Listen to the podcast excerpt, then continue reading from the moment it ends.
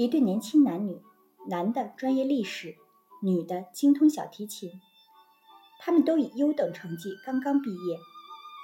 这样的两人偶然相遇，一见钟情，迅速陷入热恋，并很快就步入了婚姻的殿堂。看起来这是一个完美幸福的爱情故事，但完美幸福对于故事来说却总是乏味的。于是就在新婚之夜，上一秒还海誓山盟约定终生的两人，下一秒就彻底分道扬镳，从此再无交集。这是九零后新锐女星希尔莎·罗南主演的新片《在切斯尔海滩上》中的情节。该电影根据英国著名作家伊恩·麦克尤恩的同名小说改编。在英国当代文坛上，麦克尤恩可是一个响当当的名字。二零零七年惊艳全世界的《赎罪》就是根据他小说改编的一部经典。时隔十一年后，当年在《赎罪》中让人恨得牙痒痒的罗南，再度出现在了麦克尤恩的作品里。他在写下希望的时候，也写下了失望；写下恐怖的时候，也写下了安慰；写下寒冷的时候，也写下了温暖；写下荒诞的时候，也写下了逼真；写下暴力的时候，也写下了柔弱；写下理智冷静的时候，也写下了情感冲动。中国作家余华曾这样评价过麦克尤恩。这次这位作家亲自担任了在切斯尔海滩上的编剧。电影几乎完全遵循原著，以新婚之夜为主线，穿插二人各自生活以及相识相恋的闪回片段。在切斯尔海滩上的故事背景是一九六二年的英国，那时的英国正处在一个社会大变革时期。因为太多性爱描写而被禁了三十年的小说《查泰莱夫人的情人》刚刚解禁，以披头士为代表的摇滚乐还没有大面积走红。总之，反叛因子还没有完全席卷英国。更重要的一个背景是，二战后的英国已失去了日不落帝国的光辉。可以说，这种新旧交替时的冲突感是小说和电影的主要基调。所以，两人的新婚之夜到底发生了什么？简单说，就是源于一场失败的性爱。表面上，两人是天作之合的璧人，但实际却暗含矛盾。男主爱德华来自乡下，喜欢地下摇滚乐，有一个精神失常的母亲。罗南扮演的女主弗劳伦斯来自城市，家境优渥，喜欢古典乐，但父亲极为好胜，母亲则政见激进，所以两人都很渴望逃离原生家庭。虽然地位品味的不同并没有在两人的交往中设置什么阻碍，女主很轻易的就融入了男主的家庭，女主的父亲也为男主介绍了工作，但隐患却埋了下来，并在新婚之夜爆发。男方的问题在于他的自卑、出身、母亲的病，女方父亲的控制欲与强势，造成他对自身的焦虑，而这种焦虑投射出来的就是面对漂亮优秀的新婚妻子时，他有些惧怕性，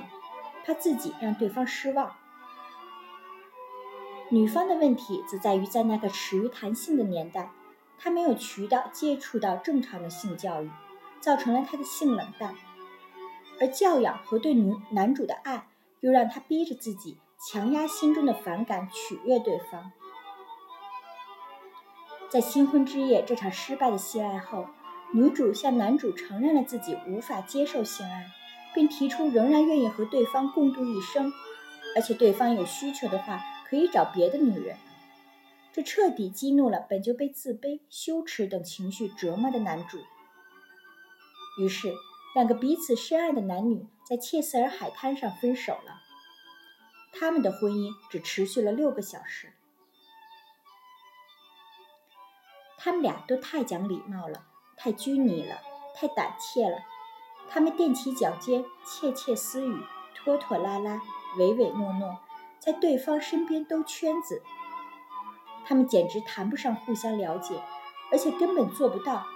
因为那种友善的近乎沉默的氛围像一条毯子，窒息了他们的差别，既蒙住了他们的双眼，又捆住了他们的手脚。书中女主曾有这样一段反思。故事主要发生的地点切斯尔海滩是一个虚构的地点。麦克尤恩曾解释，之所以选择海滩，是因为它是大地与海洋的交界，是地理上的边缘。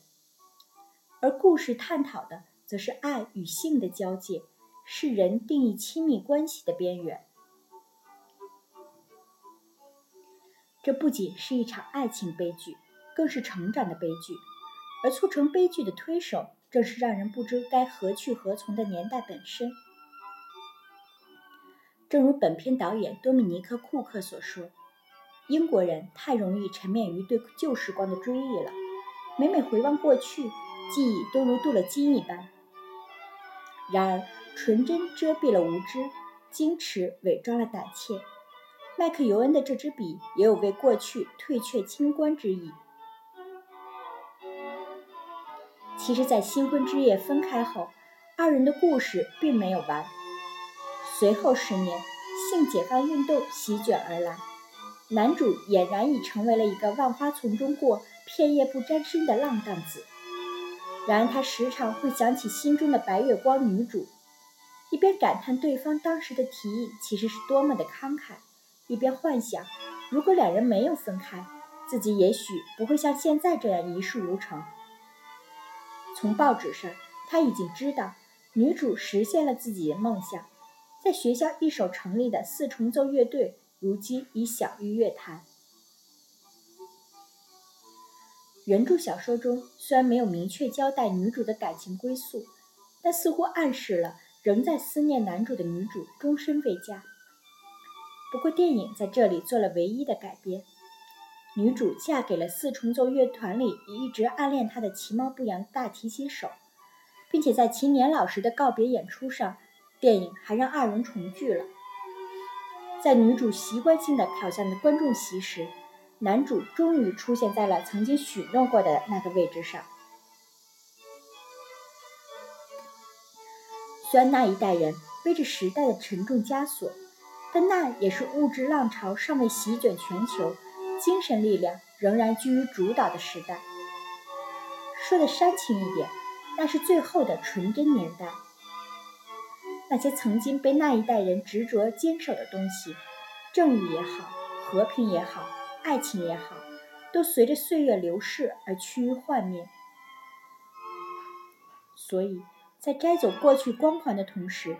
小说和电影其实还是对那个时代留有一丝怀念的。对比过去，如今的人们不也是陷入了另一种爱无能的境地中了吗？